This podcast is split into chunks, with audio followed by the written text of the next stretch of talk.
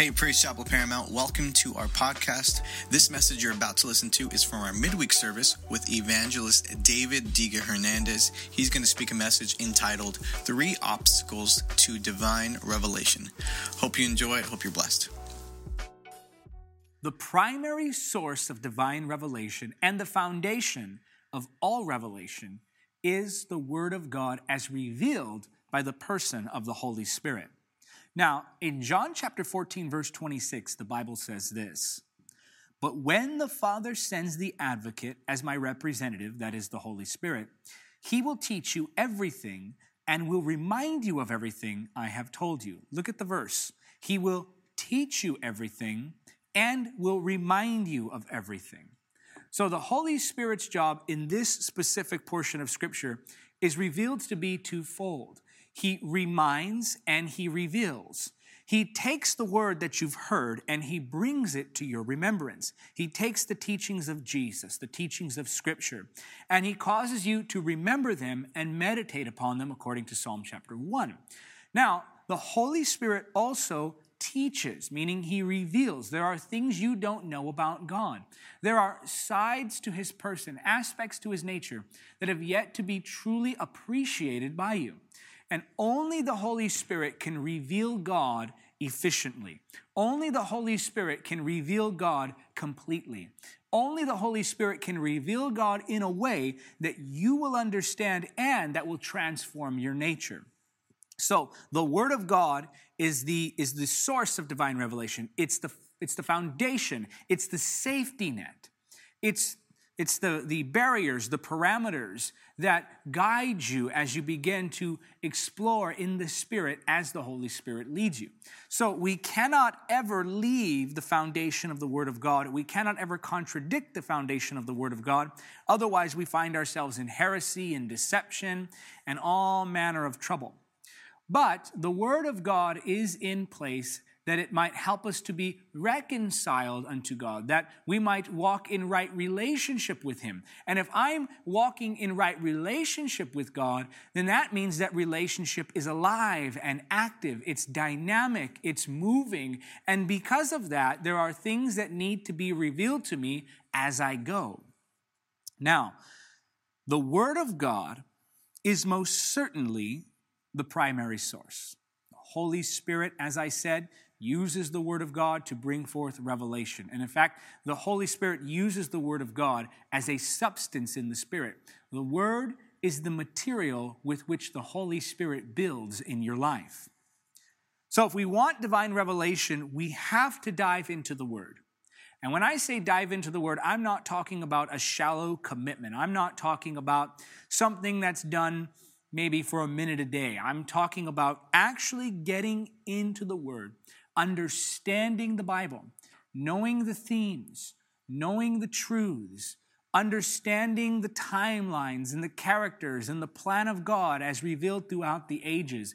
I'm talking about diving in from Genesis to Revelation, not just reading the parts that are inspirational, not just reading the parts that seem to apply to everyday life. I'm talking about getting to know the nature, the mind, the will of God, His will, His ways through His Word. And as you get into His Word, you begin to see sides of God that you did not see before. And this is important because if we go by our preference only or go by our imagination only, we will miss things. And for every personality type, there is a side to God that will offend that personality type. There are aspects to God's nature that you will not like that will offend you, that will contradict certain flaws within you. And this is why it's so important that we rely upon the Word and not upon our own understanding when receiving divine revelation. Now, the Word of God is how you receive divine revelation the Word of God and the Spirit of God. The Word is, is brought to our remembrance by the Holy Spirit. And once we've laid that solid foundation of the Word and we remember it, we've meditated on it, we're living it, then the Holy Spirit can use that word as the foundation to begin to build the rest of the structure, which is the relationship. So the revelation of the word is the foundation, but the revelation through relationship is the structure that goes on the foundation. Now, so long as you are firmly fixed on the foundation, so long as you are firmly and deeply rooted in the Word of God, then as you go discovering new aspects of God's nature, you're never taken into deception because you can always come back to the Bible, the written Word of God, the more sure word of prophecy. Now, we know that the Word of God and the revelation by the Holy Spirit is the key to divine revelation. Those two combined bring forth revelation and transformation. So I want to look at certain things that will block that revelation in your life, that will prevent you from receiving divine instructions from the Lord. So, number one, I'm going to give you three things that will block the flow of divine revelation in your life. Number one is a heart of stubbornness. In Luke chapter 20, verses 1 through 8, the Bible says this one day, as Jesus was teaching the people and preaching the good news in the temple, the leading priests, the teachers of religious law, and the elders came up to him. They demanded, By what authority are you doing all these things? Who gave you the right? Let me ask you a question first, he replied. Did John's authority to baptize come from heaven, or was it merely human? They talked it over among themselves. If we say it was from heaven, he will ask why we didn't believe John. But if we say it was merely human, the people will stone us because they are convinced John was a prophet. So they finally replied that they didn't know. And Jesus responded, Then I won't tell you by what authority I do these things. Now, if you're just casually reading this, when you read it, you might come to the false conclusion or the incorrect conclusion that Jesus was trying to dodge a question. Jesus was not trying to dodge a question. Jesus was, in fact, going to lead them to the answer had they simply not been stubborn. The first obstacle or the first blockage to receiving divine revelation is a heart of stubbornness. Now, the people who had come to Jesus, these Pharisees, came to him and they said, You know, tell us by what authority you do these things. And he was going to reveal it. All they had to do was accept the revelation of John the Baptist. For had they accepted the revelation of John the Baptist, the revelation of Jesus would surely follow. But because they were stubborn, because they did not allow themselves to be humbled before God, they refused to make a decision about what they believed about John, and therefore prevented themselves from being worthy of receiving further revelation about Jesus. They did not steward the first revelation, John, and therefore were prohibited from receiving another revelation, which was Jesus. They were unteachable. They were unwilling to receive the revelation through John and were therefore prevented from receiving a revelation of Jesus. Now, we have to admit that we have room to grow if we're going to receive revelation. I know of many believers who will say, Well, I know my Bible, or I've been studying it for this many years, or I've been going to church for this many years. Look, if you have to lay out your credentials and tell people how long you've gone to church, how well you know the Bible, how many times you've read it, then your trust is misplaced because then your trust is placed in your own ability rather than in the Holy Spirit's ability to receive the word. And like the Pharisees, we become stubborn and unable to receive further revelation. Again, Jesus was not trying to dodge their question. He was trying to lead them to the answer. But because they could not answer his question, they were prevented from receiving the answer. So, had they said John was of God, then that would have led them right to Jesus because John was the one preparing the way for Jesus. So Jesus was not dodging the question. He was trying to answer their question, but it was their own stubbornness of heart that prevented them from receiving the answer. They knew that John was of God. I think deep in their hearts they knew. But they rejected that revelation. They, they did not allow themselves to learn. They were, they were unteachable. They were stubborn. They were prideful. And because they were unteachable, stubborn, and prideful, they were not entrusted with divine revelation. You see, the Bible is inerrant, the Bible has no errors. The Bible is perfect in its message. But that doesn't mean that your interpretation of the Bible is perfect. Now, I really want to preach to some of you here. Just because the Bible is perfect doesn't mean that the conclusions you've made based upon your own interpretation of the Bible is perfect. You are not perfect. I am not perfect. We all have room to grow. We all are on a journey to understand or better understand the Word of God. So we must be humble in our approach to the revelation of God's Word, and we must accept the fact that we can be wrong on some things. We must accept the fact that we have some things to learn. And as soon as you remove the stubbornness of heart, revelation starts to flow because now I can receive. And so long as I'm rooted in the Word, I'm, I'm, I'm, I'm, i have my firm foundation fixed in the Word, then there's that safety net, again, that prevents me from wandering into deception. Number two, another thing that will prevent divine revelation is a life of disobedience. Matthew chapter 13, verse 12 says this To those who listen to my teaching, more understanding will be given, and they will have an abundance of knowledge. But for those who are not listening, even what little understanding they have will be taken away from them. God will not entrust you with revelation when you mistreat what He's already given to you. So, the Bible, which has been given to us from the Lord, is filled with commands, it's filled with instructions, it's filled with insight into God's preferences, his likes and his dislikes. It's filled with insight into what pleases or displeases him. If you will not heed the warnings, the corrections, the truths of that revelation, why is God going to trust you with any more?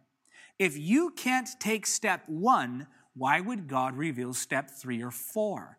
You must first obey the written word. Obedience to the written word of God actually positions you to receive the Rhema word of God. Obedience to the written gives me access to the Rhema. So, number one, what will prevent you from receiving divine revelation? A heart of stubbornness. Number two, a life of disobedience. Number three, and this one's really, really important, a misuse of Scripture. Ezekiel chapter 13, verses 1 through 7. And this one is, is going to challenge many of us, especially ministers. I myself have been challenged uh, many times, and I think it's healthy to be challenged. So understand, understand this I'm not trying to beat anybody up, I'm not trying to tear anybody down. I'm trying to wake you up. And so, as you hear this, allow the Holy Spirit to check your heart. Ask the Lord to reveal anything in your heart that might be falling along the lines of anything I'm describing here. But in Ezekiel chapter 13, verses 1 through 7, we see people misusing the name of the Lord for themselves. Ezekiel chapter 13, verses 1 through 7 say this Then this message came to me from the Lord Son of man, prophesy against the false prophets of Israel who are inventing their own prophecies. Say to them, Listen to the word of the Lord. This is what the sovereign Lord says. What sorrow awaits the false prophets who are following their own imaginations and have seen nothing at all. O people of Israel, these prophets of yours are like jackals digging in the ruins.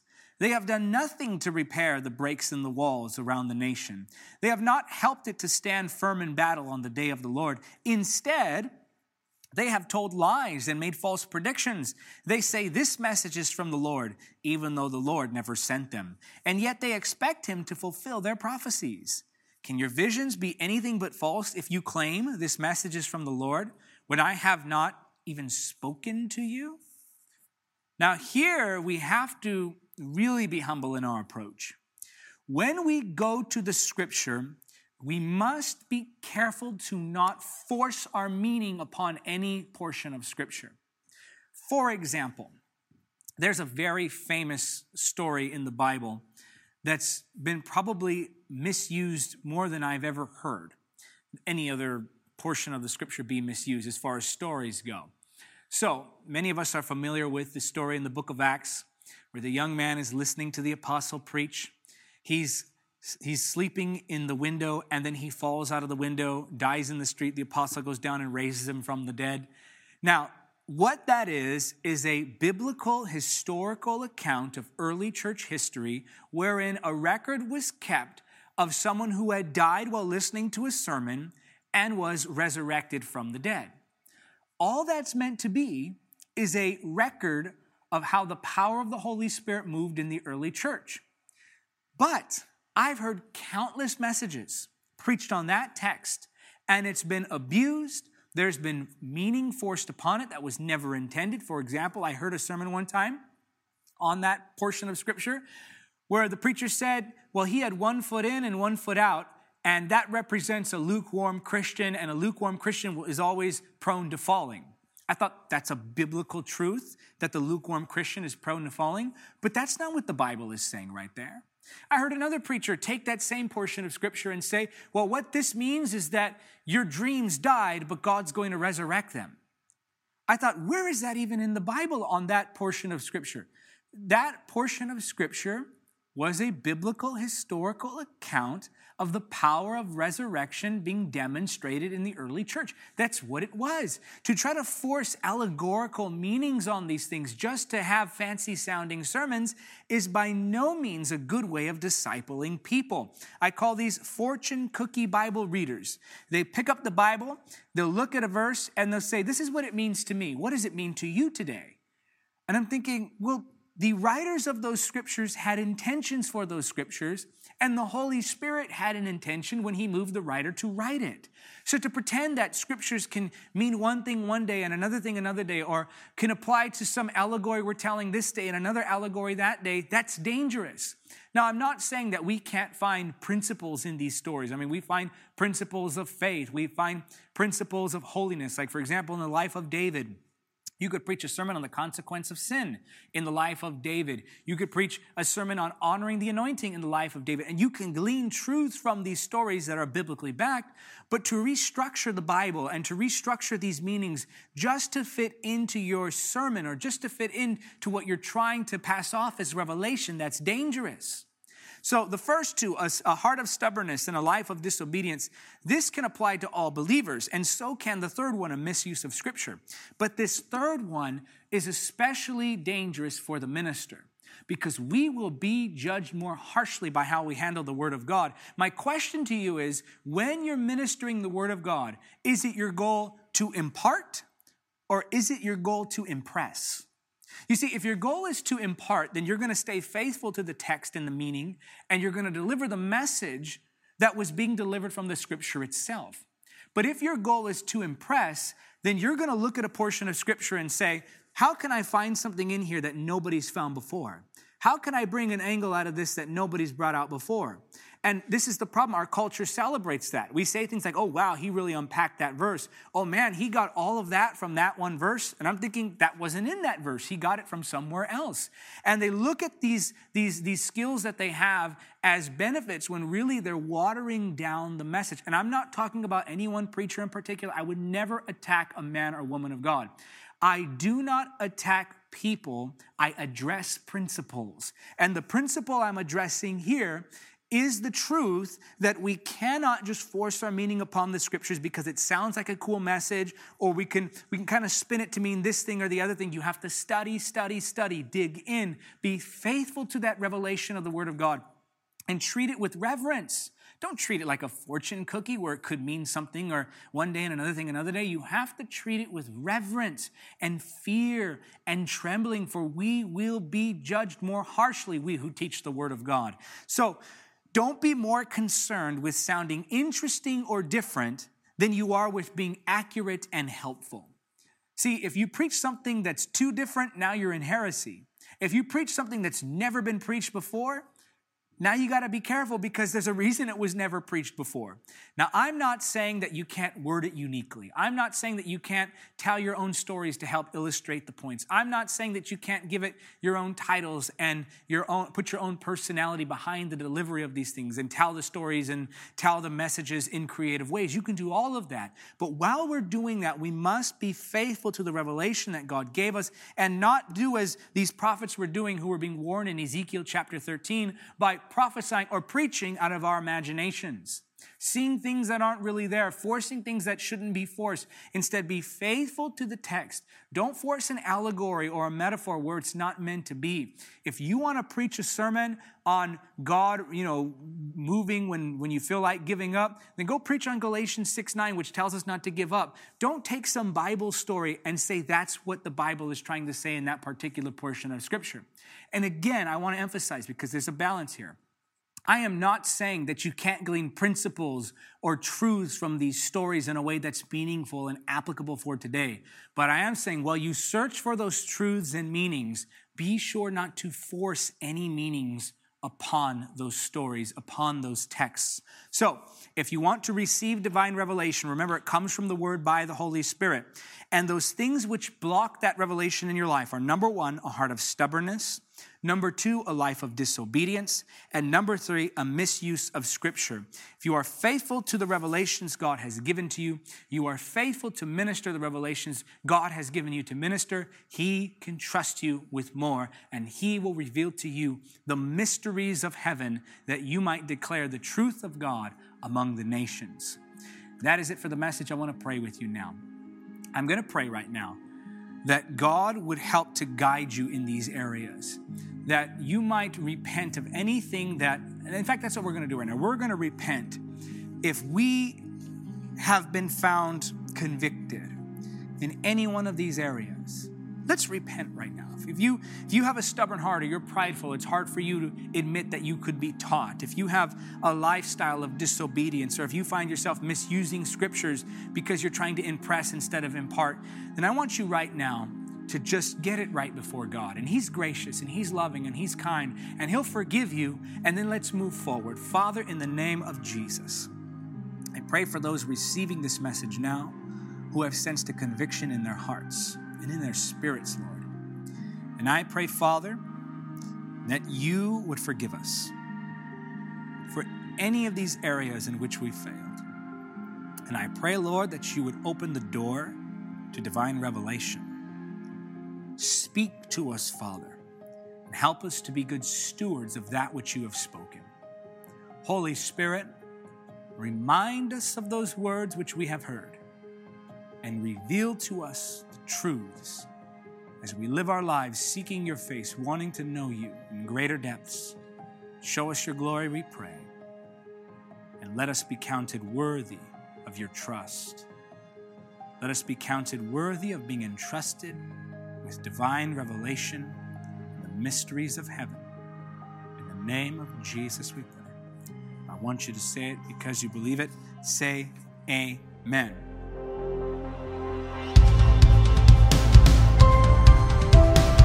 Hey, thanks for listening to this week's message from Praise Chapel Paramount. If you want to stay connected, follow us online with Facebook and Instagram at PC Paramount, or visit our website at praisechapelparamount.com.